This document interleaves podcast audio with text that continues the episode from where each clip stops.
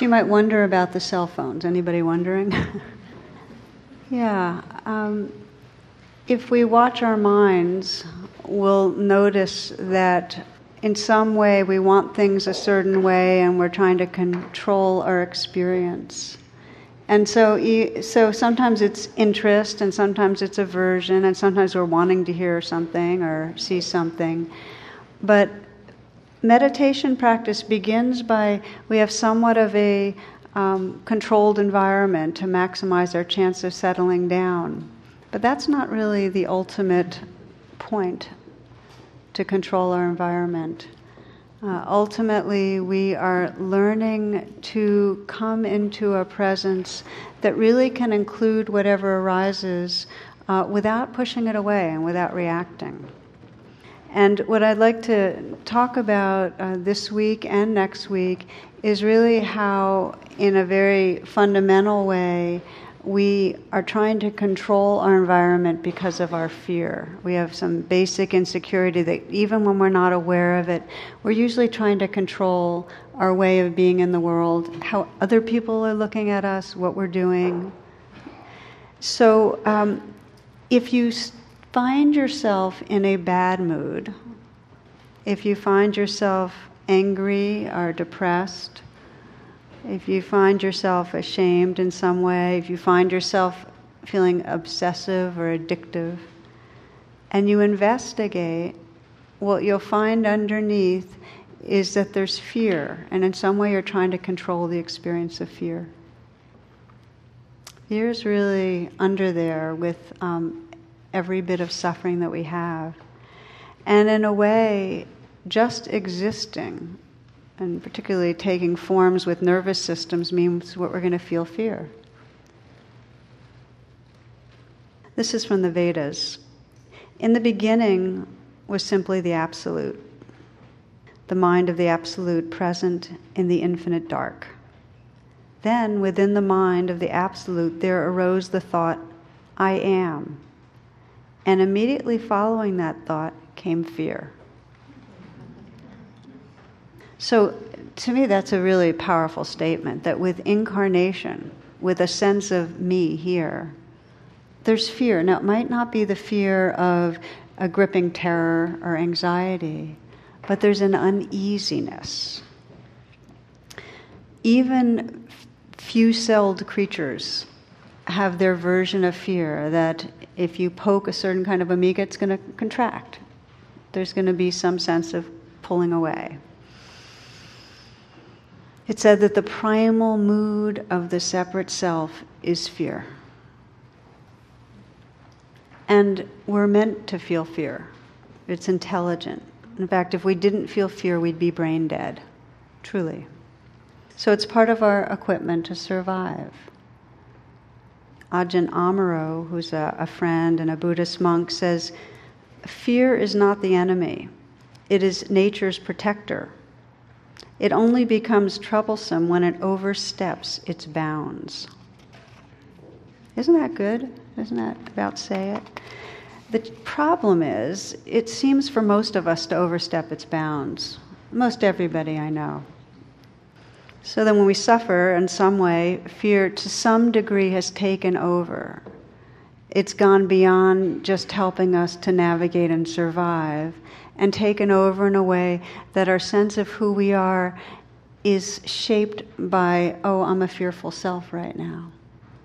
There's a sense of endangerment.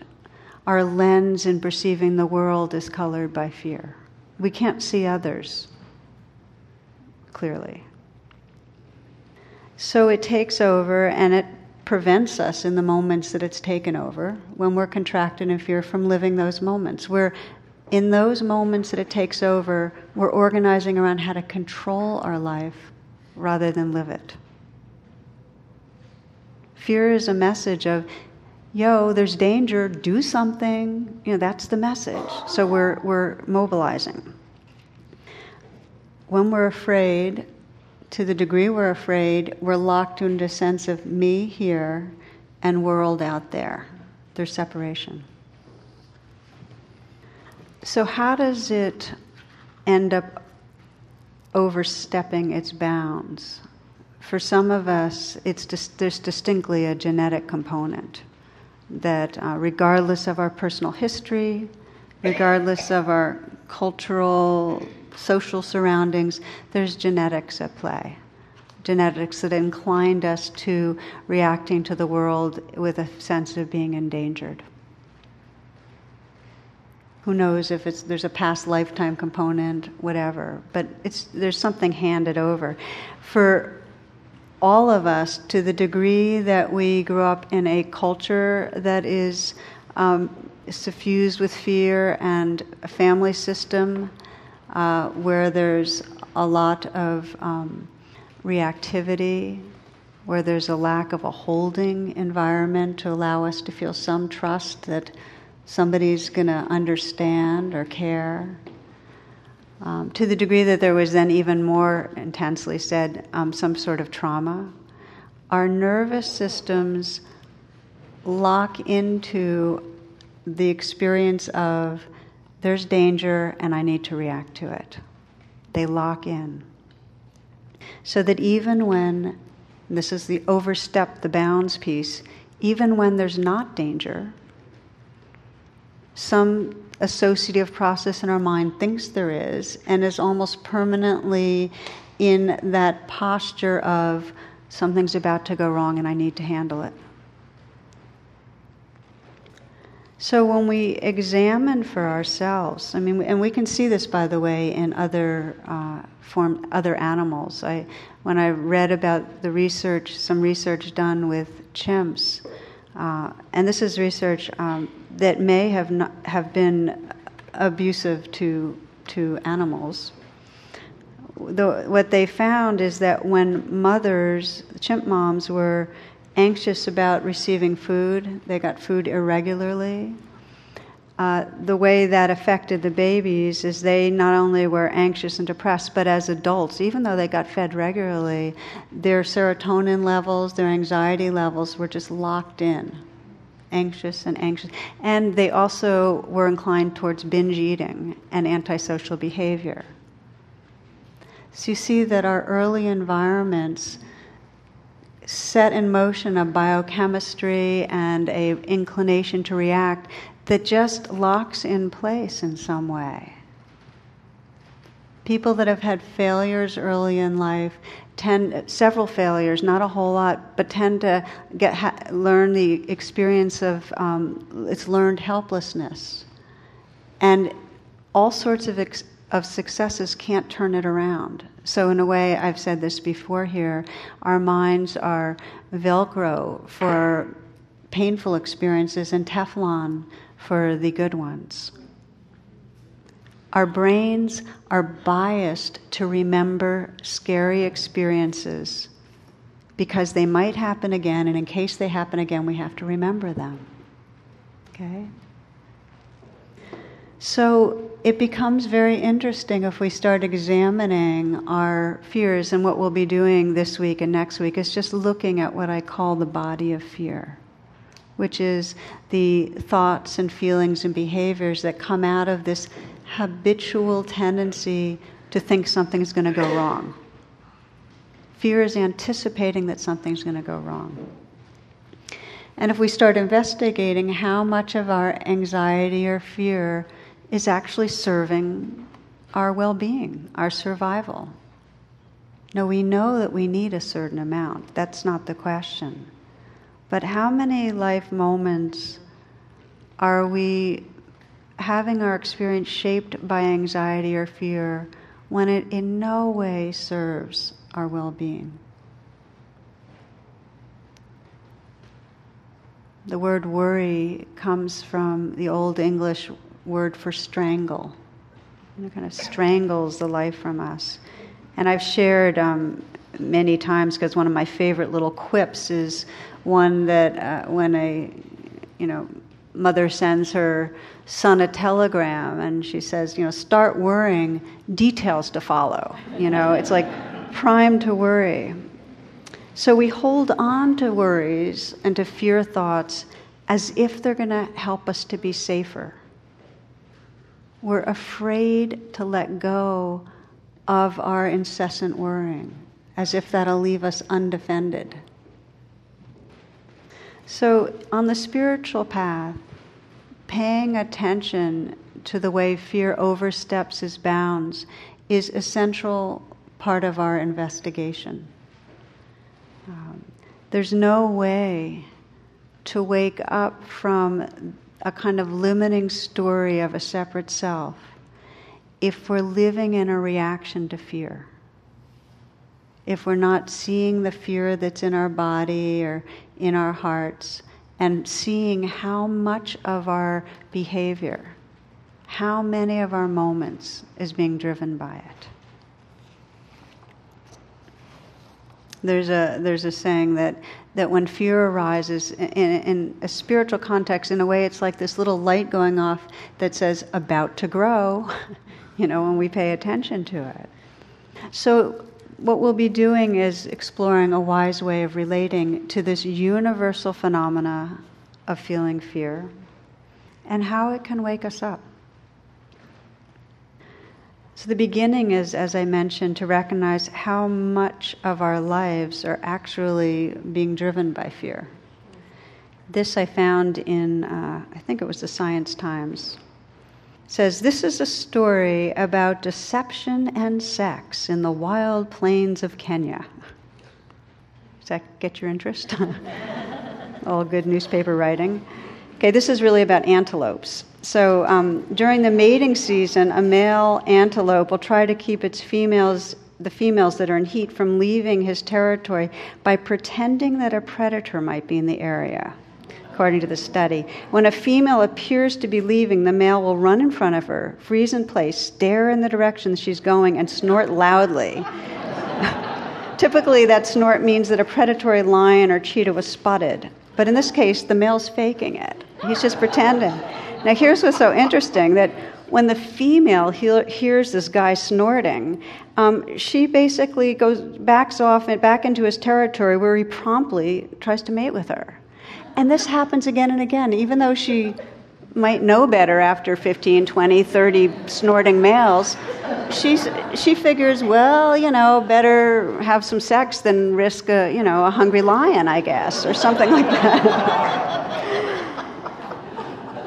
Anyway, so on, a, on this level of mammal, you know, behavior is being driven by the chance that fear would be around the corner. Maybe it is.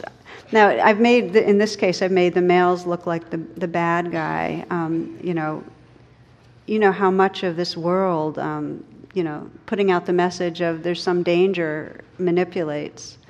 Um, I was thinking so much in terms of a, in a societal way if we really look at um, the trends in history, if we look at wars, we know there's no way those wars could be fought unless they populations were pumped up by the sense of fear around the corner. And it's distorted. We know that there's fear behind drill, baby, drill. We know it. You know, it's a fear of losing a lifestyle. We have some, there's some belief that our happiness depends on a certain lifestyle that depends on fossil fuels. And then look at what happens. So we can see it societally. We can see that the more fear there is in a culture, the more the decisions, the fear and the grasping are going to make decisions that really uh, destroy the earth, drive us to economic failure, drive us to wars that can't be won. We know that. I mean, that's intuitive. And so we begin to look okay, what about my own life? You know, when am I making decisions based on fear? When am I not taking a risk at work? When am I not um, taking a risk to speak a truth that needs to be spoken? When am I not allowing myself to be intimate with someone? You know, when am I not letting myself love? Because in some way I'm afraid to be vulnerable. When am I not letting in love? When we start paying attention to this, and it can be this kind of an adventure because we start pulling the veil and sensing, wow, how many moments when we're with certain people, there's a kind of clutch of fear that's making so we're presenting ourselves a certain way that we're not being spontaneous. We start noticing how we're trying to control how other people perceive us, trying to impress in some way. We just start seeing these things. So, fear is nature's protector, and it becomes amplified and distorted, and we begin to see with some um, sadness often how we've been kind of resigned to living a certain way. We've assumed we're being dutiful when it's kind of a fear of making new decisions in our life to spend our time differently or to explore something that would be very enlivening or to let go of something that we felt that we had to do, just assumed it. Fear stops us from re-choosing in a wise way our life. So I'll be emphasizing the, on, you know, I've spoken a little bit about as a society, but as individuals, because we have this tendency, this ampage towards towards fear, um, we end up trying to resolve it, trying to subdue our fears by taking what I always call false refuge. We try to find some security that'll help us feel better. And we seek it in the wrong places most of the time. So, again, the message of fear is trouble ahead, do something. And we have all these different ways that our minds and our bodies and our emotions and our behaviors try to do something that's meant to relieve the fear. Those false refuges, I call this is the body of fear. So let's just take a look at it. And because if you can start recognizing the body of fear, the often unconscious ways that you're just reacting, you have a choice. In the moment of recognizing the body of fear, there's less identification with it. So, one of the main domains of the body of fear is the mental one, which is obsession. And if I ask for a hand raise, how many of you feel like you get caught in, in, in the incessant inner dialogue, that kind of, well, we can do a hand raise. all right. We're all, it makes us feel better a little. We're not alone. so we know it, that we're, that it's got usually, it's either what can go wrong, what's ahead, problems, how we might fail you know, as I've mentioned often, when physical pain comes up, we often go to town on what disease has finally risen its ugly head and is going to take us, you know. And, um, but we, we're kind of leaning ahead with our minds on, on things. Again, we're overstepping. One of my favorite descriptions uh, of this was by was written up in a story by Ajahn Brahm, and he says um, he, he, he describes a member of their monastic community with very bad teeth, and um, he, but he wasn't willing to have his teeth come out with an anesthetic. So um, he found he, he descri- describes that it was just no problem taking them out with pliers. Um, he said that uh, this he found a doctor, a dentist that was willing to do it, and he said it might seem impressive, but he decided then to do it himself with pliers without an anesthetic. So here, here's what they said. They said, We saw him outside the monastery workshop holding a freshly pulled tooth smeared with his blood in the claws of an ordinary pair of pliers. It was no problem. He cleaned the pliers of blood before he returned them to the workshop. And I asked him how he had managed to do this thing, and he said, what he said exemplifies why fear is the major ingredient of pain. When I decided to pull out my own tooth, it was such a hassle going all the way to the dentist. That didn't hurt. That decision didn't hurt. When I walked to the workshop, that didn't hurt. When I picked up the pair of pliers, that didn't hurt. When I held the tooth in the grip of the pliers, that didn't hurt either. When I wiggled the pliers and pulled, it did hurt then, but only for a couple of seconds. Once the tooth was out, it didn't hurt much at all. There was only five seconds of pain, that's all. And the writer says, You probably grimaced when you read this true story. Because of fear, you probably felt more pain than he did. and if you tried the same feat, it would probably hurt terribly even before you reached the workshop to get pliers. Anticipation, fear, is the major ingredient of pain. So I think this is a really good story because, in a way, it's a little bit light, but when you think of it, um, although pulling out your own teeth with pliers might not be so light after all, when you consider it, we spend so many moments of our life in dukkha, in the suffering of what's to come, when the actual experiences themselves in the moment are not suffering. The suffering is the expectation. So we figure things out, we plan, we, we try, we lean ahead, and that is a huge amount. As, as uh, Mark Twain put it, the worst things in my life never actually happened. Okay? Okay, so this is one part of the body of fear is this spinning of the mind that's anticipating and all the suffering that comes. How many moments of our life that consumes, right? That's one level to become mindful of. The next level is this body which tenses or else becomes numb. So fear comes up, and um, if you think of a child, the child's pretty relaxed and awake in his or her body. But over the years of fear, the way the body tries to defend itself is it tightens. And what happens is it becomes chronic. So the shoulders can become knotted, the head kind of forward, the back hunched, the chest sunken. This, this posture of fear becomes so habitual that we don't even notice it. In other words, it doesn't feel like, oh, my body's being a body of fear. It's just the familiar way that our postures become in reaction to the sense of danger. So, part of the meditation practice is beginning to bring a mindful presence to how our body is in a fear reaction, beginning to see that. It's as if we're wearing a permanent suit of armor until we notice it. Chogyam Trungpa puts it this way he says, It's like we're a bundle of tense muscles defending our existence.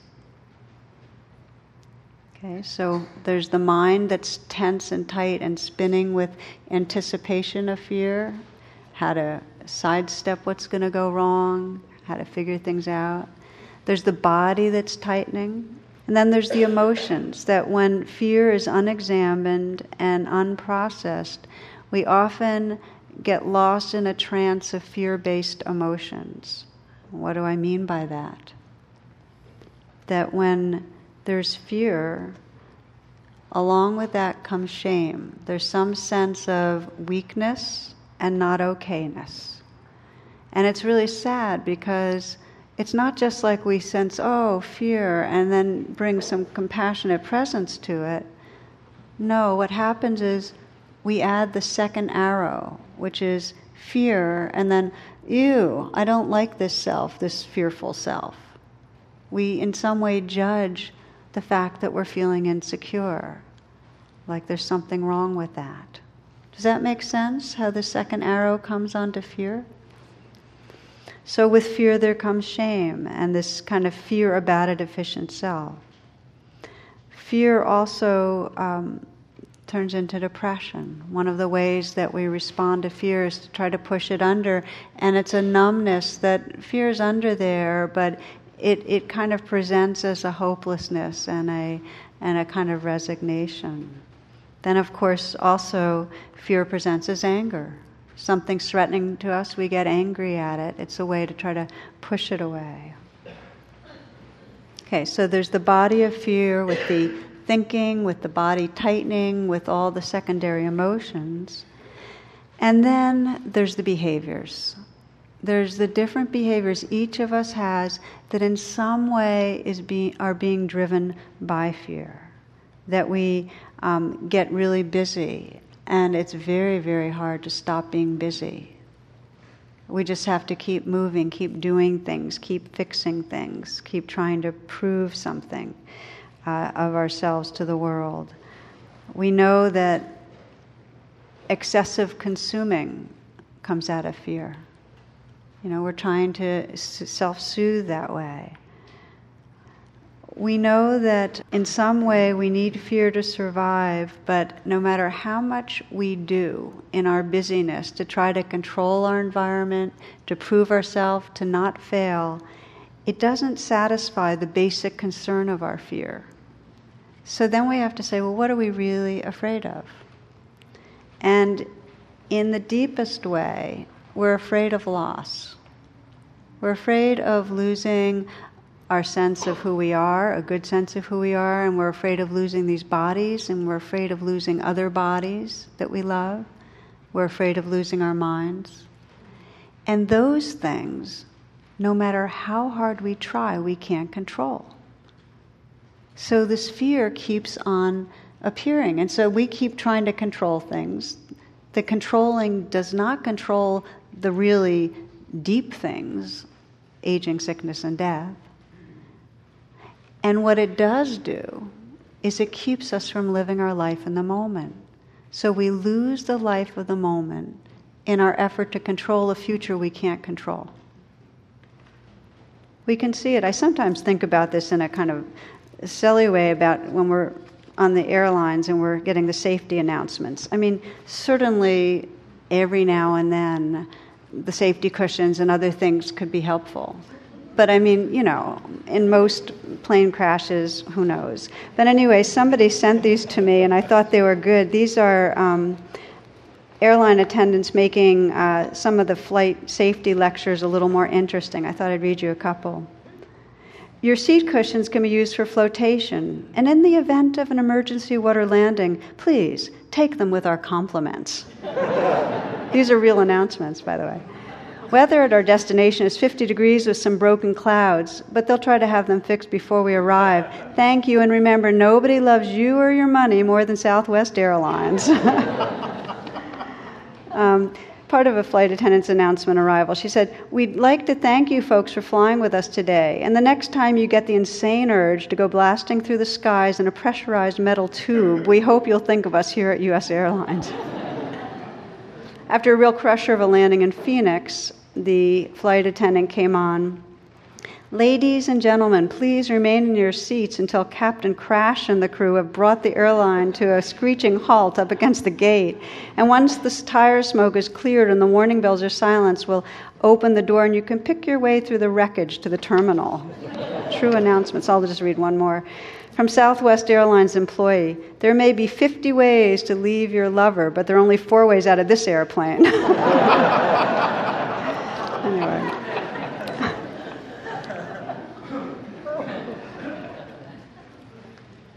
So, what we're most afraid of are the inevitable losses that are out of our hands. William James said that every religion begins with the cry, help. That we intuit this existential vulnerability and we feel fear. But then what we do is go beyond what the fear can help us with, go beyond the the elements of survival it can address, and get locked in in a chronic way to a life that's squeezed by anxiety. Worry never robs tomorrow of its sorrow, it only saps today of its strength. That's a quote.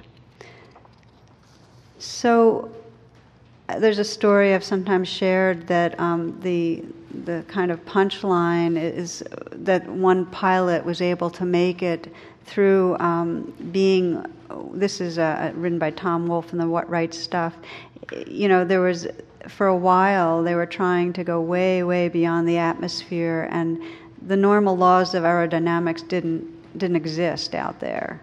And so uh, this is in the 1950s and so many pilots lost their lives. They try to frantically try to stabilize their planes and apply correction after correction. And the more furiously that they manipulated the controls, the wilder the ride became. And they'd be screaming helplessly to ground control, What do I do next? And then they'd be plunging to their death. So, this tragic drama kind of repeated itself a number of times until Chuck Yeager inadvertently struck upon a solution. And when his plane was tumbling the way it was tumbling, he was thrown violently against the cockpit, knocked out, and unconscious, he plummeted towards Earth. And seven miles later, when the plane re entered the planet's denser atmosphere, where standard navigation strategies could be implemented, he came to steady the craft and he landed safely. So he discovered the only life saving response that was possible in this desperate situation. Don't do anything. You take your hands off the controls. This solution, as Wolfe puts it, is the only choice you had. You take your hands off the control. And he says it countered all the training and even basic survival instincts, but it worked. So, a couple of comments on this story, because I think it's an important one. That in this story, there are controls. There are standard navigation strategies you can use, but only under certain limited circumstances. So you use them when you can. But at certain places in the atmosphere, way beyond the Earth's atmosphere, in other words, with aging, sickness, and death, and certain basics in our life, we can't control it. And the wisdom is let go. And if we don't know how to let go, we give up the life of the moment in our mad scramble to take false refuge and try to control things. So, meditation training, interestingly, is training both in how to skillfully direct the mind, in other words, control to a certain degree, and then let go. That's really what it is. If you look closely, the training we do teaches us a certain amount of directing the attention. Okay, scan through the body, let go of certain parts of the body and the tension. Let the breath be an anchor, quiet the mind with the breath. Okay, so far we've been using standard navigation technology. But the real instructions in meditation, just let go. Let the sounds of the cell phones and let the pangs of fear or annoyance or whatever's going on, just let it happen. And your freedom comes not in controlling those things, but in finding a place of peace, of spaciousness, and presence in the midst. We're not free in the moments that we're managing things. We're free when we're living our moments in a place of spaciousness, of presence. some couple of years ago um, began to kayak on the Potomac. Uh, got these inflatable kayaks and started playing around and started having some interesting experiences. Mostly it's just gentle currents near to where I live, but there's a few areas of narrowing and of boulders and little mini ripples that I pretend are really big deals and have fun with but it takes it takes some work to kind of get up the river, and sometimes the currents are strong enough that um, that it, it gets a little bit hairy for me. And one of the things that I learned is that if you need a rest, if things are challenging when you're in the river, you go right in front of the biggest rocks. And they're the ones that look really scary where the current's rushing all around them. But if you if you start as if you're going past them and then turn quickly into the boat's directly in front of the rock, there's a still spot there and you can rest. And you can look around and figure how you're going to get to your next spot on the river. It just, it's a very still, safe little spot. And so one of the, you know, kind of principles in kayaking is, you know, you play the currents, you let go into them, you do your adventure, but if you need to take a break or or regain some some uh, energy or whatever, go find your way right in front of one of those big rocks. I really like that because that's in a way a lot like meditation, that we find a way to let the breath and other practices be a kind of a calming and a centering and give us some strength. But then the real deal is just let go and be with what's happening. Now, to take this analogy with kayaking a little further, I, re- I read a story told by Steve Flowers, and it's about a, what's called a keeper's hole. It's a deadly current that captures anything that comes into it and circulates it from the bottom of the river to the surface around and around. So if you get caught in a keeper's hole, you'll just keep getting dragged down to the bottom. And, and many people drowned in the Potomac in those. Steve's one of Steve's friend, a great athlete, got stuck in one, and he so he kicked out of his kayak and he tried to swim, but the current had his body and it sunk into this hole, and he was becoming hypothermic and exhausted, and he was drowning. So he made one last, one last approach, which was he swam to the surface, took a big gulp of air, and then swam down with the current to its deepest and coldest and darkest place. In other words, it was really scary because he actually let the current and he went with it completely down to the bottom. And And then once he was down at the bottom, he was able to pop up to the side. But he wouldn't have been able to do that unless he let himself be dragged down to the very bottom of the river. So the, the teaching is that he swam right towards that which was, he was most afraid of. Rather than resisting the current, rather than struggling, rather than fighting, he went down right into the hole. And then he found his way to some freedom. Now, in the same way, uh, when we run from fear, when we use our controlling strategies, when we take our false refuges, uh, when, we're, when we're fighting fear, in a way it reinforces the sense of um, I am a fearful self. In other words, whatever you resist persists, the identity with the fear becomes stronger. So the teaching really is, and this is with pretty much all phenomena, that our freedom, we release that identification. We come into a sense of wholeness and freedom when we're able to fully be with what's there. Now, I'm going to um, give a caveat very soon. Well, maybe I'll give it right now, which is that there are times when we absolutely don't have the resilience or the balance to allow ourselves to be fully with fear. There are times when we've been traumatized and that will just re traumatize us. And I try to say this every time I talk about fear that it may be that we're at a phase of our life or in a day or a situation where we really need to spend more time behind the big rock. And the big rock could be meaning spend time with a friend or spend time exercising or take some medication. It could be anything that helps bring us to more balance. So this, there's not some machismo thing of you should always go right down into the keeper's hole. Is that clear? Ultimately, if we don't allow ourselves to open to and, and have that courage to let go into the current, we don't find any real freedom. But there's a very much of a wisdom and a compassion in how we pace ourselves. Now, this is a, a story of being with fear that really moved me. This is a, a man who had many uh, spiritual experiences in India in the 60s, and he was determined to get rid of his negative emotions. So he struggled against anger and lust, and he struggled against laziness and pride, but mostly he wanted to get rid of his fear. So his meditation teacher kept telling him to stop struggling, but he just took that as another way of explaining how to overcome his obstacles. So his teacher sent him off to meditate in a tiny hut in the foothills. And this is uh, Pema Chodron now describing what happened. He shut the door and settled down to practice. And when it got dark, he lit three small candles. Around midnight, he heard a noise in the corner of the room, and in the darkness, he saw a very large snake. It looked to him like a king cobra. It was right in front of him, swaying. All night he stayed totally alert, keeping his eyes on the snake. He was so afraid he couldn't move. Then there was just the snake and himself and the fear. Just that, just being there. Finally, before dawn, the last candle went out and he began to cry. He cried not in despair, but from tenderness.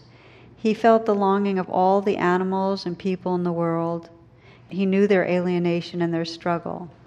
All his meditation had been nothing but further separation and struggle.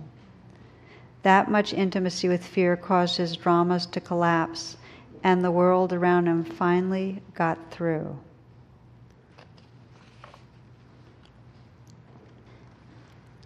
In the moments when we're struggling, we're keeping out the world when we're struggling against our fear, when we're trying to numb ourselves, when we're trying to prove ourselves, when we're trying to control our future, we're keeping out the world.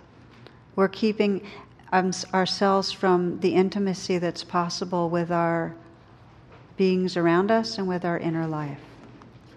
Now, here's the challenge, which is we are so conditioned to struggle, so conditioned to try to change what's going on, to try to fix it, to try to solve it.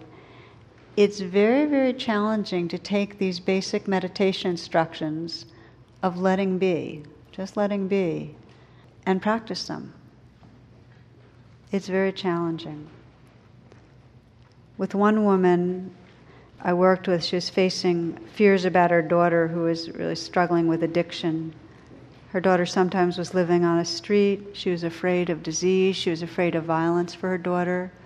And if you're a parent, or even if you're not a parent, you know that it's the grip of the kind of biological grip of fear for your loved one is incredibly deep.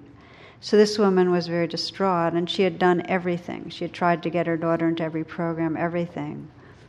And then she tried meditating with the fear. And she said, I've been trying to lean into it, Tara. And that's an expression we use, leaning into the fear. She said, I'm trying to lean into it, to feel it fully, to breathe with it. And then she looked at me in, in kind of this, de- with this desperation. She said, and it's still here. And so then we explored the fact that she was trying to be with it so it would go away. And that's a realization that's really important to be on the alert for. That we very often get to this place where we realize that we're trying to be present so that what we're with will change. Not to get down on yourself for that. As I told her, it is utterly natural to want the fear to go away. All you can do is notice that. Notice that I'm being present and I want it to go away. And let that be, let that be the case. So we started to explore it because there's a kind of understanding that if you're wanting the fear to go away, it knows, you know. so then it so then it resists. Uh, so we started um, practicing together, and I had her get in touch with the fear and ask a question I often ask, which is asking the fear, "What is it that you need from me? In other words, how do you want me to be with you? So she, as if this fear was this part of her that she could communicate with, she asked that question. And um, she gave the fear a voice, and the response was, just accept that I'm here. Just accept that I'm here. Something in her softened by sensing that there was a part of her that wanted to be accepted. Something in her softened. There was just more room to let the fear just be there. So she deepened her attention and noticed the squeeze at the heart, kind of the pressure, the movement of it. And she began to really explore well, what does it mean to accept? To sense some space around the fear. Because that's what happens. In the moments that you begin to say yes, space opens up. The fear doesn't go away, but it's different it no longer causes suffering if you're not fighting it. So there's a, a wonderful um, verse from Zen Master Ryokan. He says, To know the Buddhist law, drift east, drift west, entrusting yourself to the waves. And this is what she felt like she was doing. She was in some way entrusting herself to how this emotion wanted to live through her. And for her, there was a shift where the more she could, the fear wanted her to accept it, the more she could in some way accept, okay, it's here. It's here. It's like this. Fear feels like this. Just letting it be. The more the waves of fear were still there, but she felt her oceanness. In other words, she was resting in something larger. And this is the shift in identity that the Buddha described as the movement towards freedom. That in the moments that we can sense, okay, these waves are here, and the what I am is resting in that oceanness. I am that oceanness. I am this awareness that's aware. The fear can still be there, but it doesn't um, cause us suffering. It's is the phrase I like is that if you trust you're the ocean, you're not afraid of the waves. It's okay.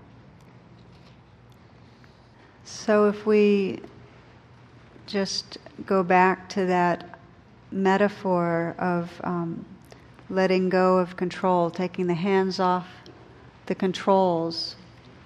And if we sense it, like as with the kayaking, that there are times that you're going to stop behind the big rock, but there are other times that you're really just going to allow the currents to be as they are.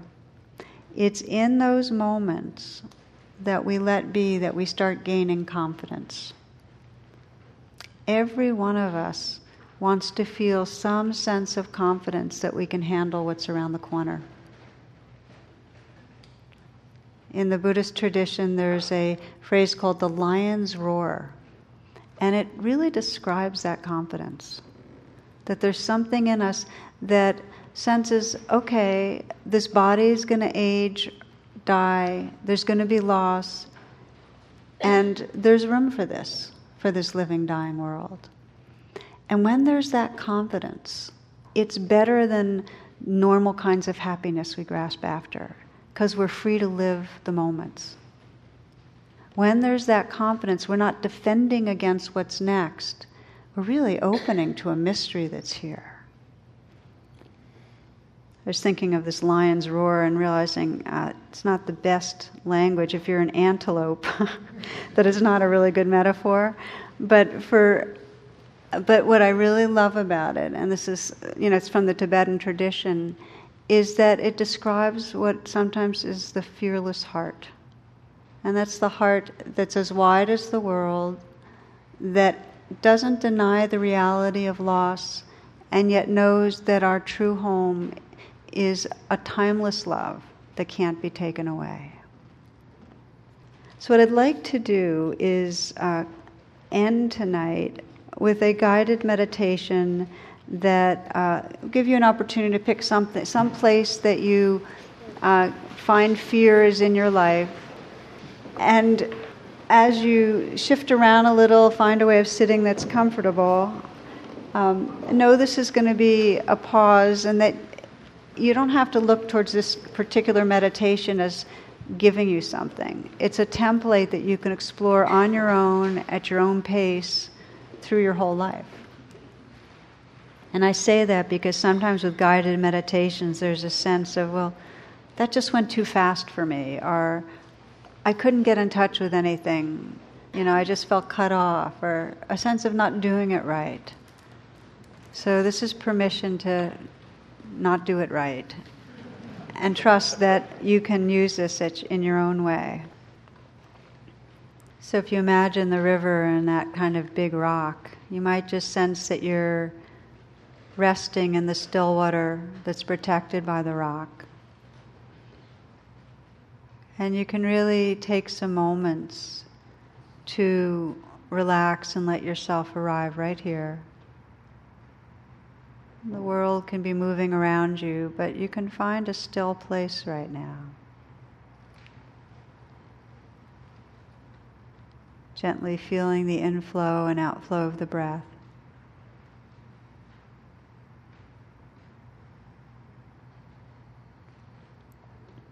The breath can be like this current that flows in and out of the empty space of heart, kind of that empty, tender space.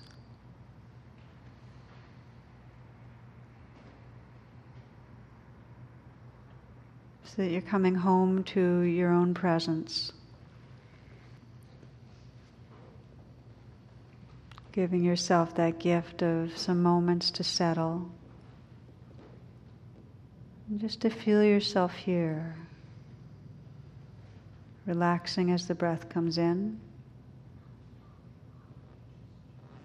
relaxing as the breath goes out.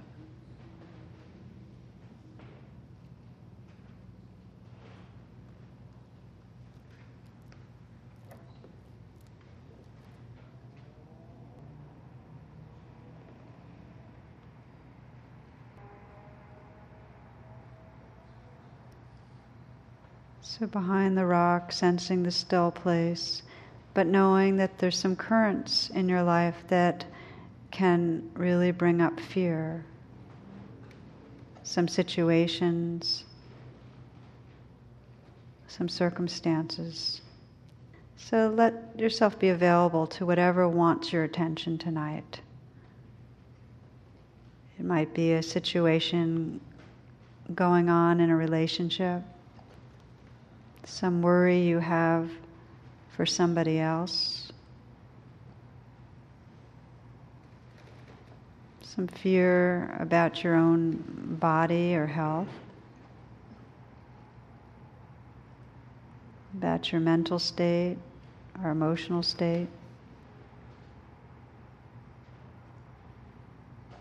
something that might be coming up that you're really nervous about, where you'll have to show up or perform or get something done in time.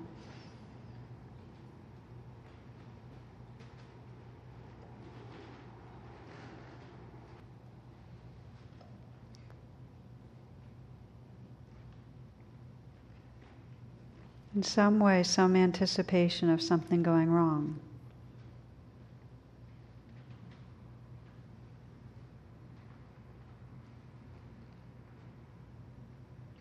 You can begin to notice just the storyline.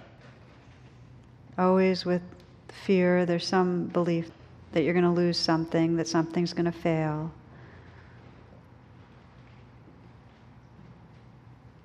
That you're going to fail, your body's going to fail, a relationship's going to fail, another person will be hurt.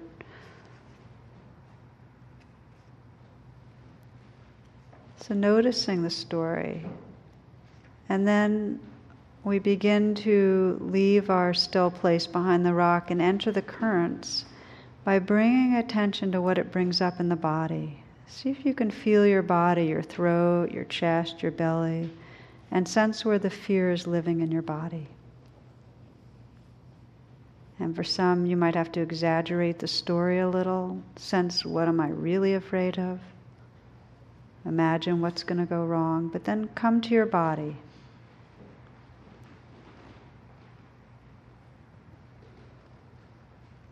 Sense where you feel fear. Is it in the solar plexus, like a tightened knot in the belly? Or a squeeze in the, in the heart?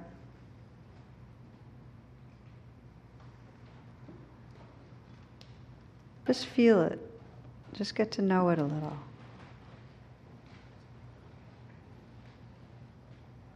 Without adding anything. If it's helpful to breathe with it, keep the attention there, that, that can be fine.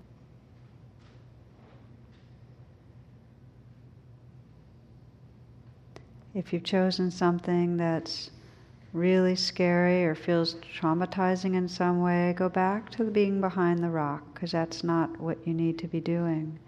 But if you feel like you can, see how fully you can open to it. See how fully you can feel in the body and give it permission to be as much as it is. You don't have to pretend to like it, but just allow it.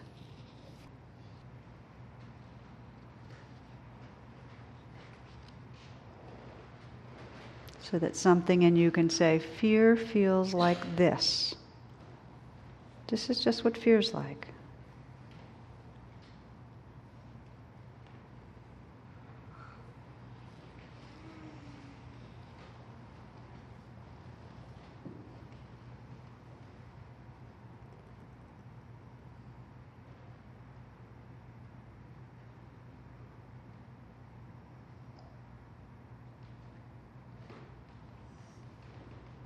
Sometimes it's skillful to dip back into the storyline, just to stay connected with that, but then come right back and feel how it is in your body. Get to know the fear in its physicality.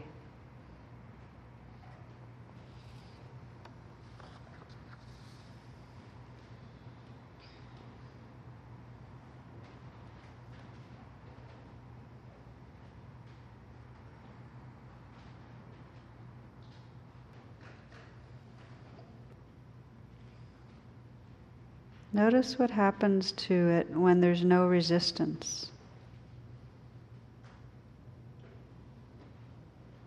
Can you sense it as waves that have their own life?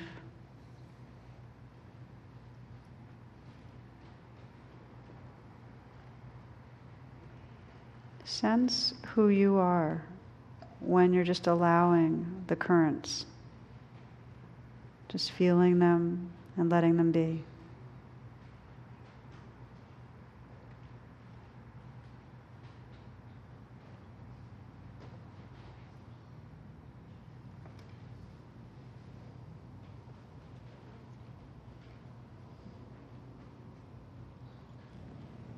Again, feeling the breath and letting the breath again become a focal point, gently using the exhale to support the fading of the fear waves.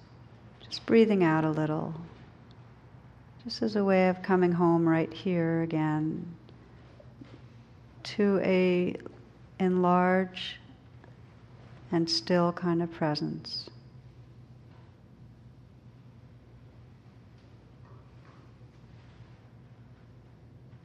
letting the fear cycle go in a natural way. So you can feel the breath moving as before in the empty space of heart.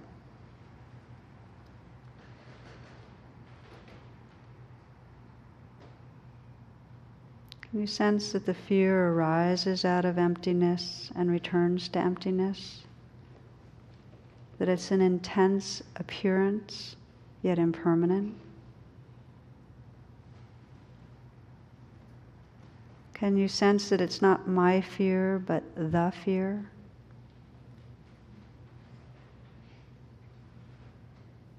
Can you sense the oceanness, the space of awareness that includes the waves?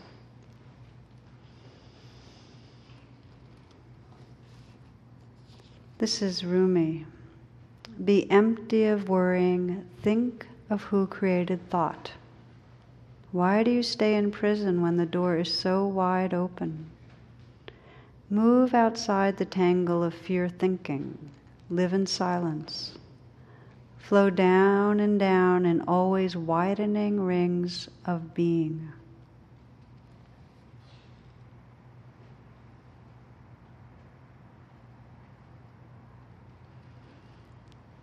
In this simple way, we train the heart to open to fear, first by resting in a kind of balanced, calm place, but then by inviting in the fear so that we can sense it as waves that come and then go. And sense the who we are, the space of awareness that has room. And that way, when the next round arises, there's some intuitive wisdom that recognizes I know this scenario. Don't panic. It's intense, but it's just fear. It's only a feeling. So, opening your eyes, coming back. So, as I mentioned, this is just a template most of the time you're not going to have to go digging for fear. It's just a practice that when it comes up on its own, pause, feel your breath, feel yourself here, and just open to it as well as possible. If it feels like too much, go behind the rock. Take a rest, or in front of the rock actually. Take a rest in some way that brings you some peace. And then when you feel more resilience, explore this practice of mindfulness with fear it's a path of freedom. Next week, the uh, talk will be on fear and the three refuges, looking at the three different ways to presence that can free us with fear. So, thank you for your presence tonight, and I hope to see you next week. The teaching you have received has been freely offered. If you would like to contact the Insight Meditation Community of Washington, to make a donation or to learn more about our programs, please visit our website at www.imcw.org.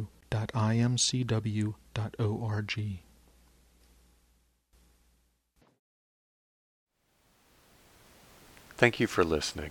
To learn how you can support the teachers and Dharma Seed, please visit dharmaseed.org slash donate.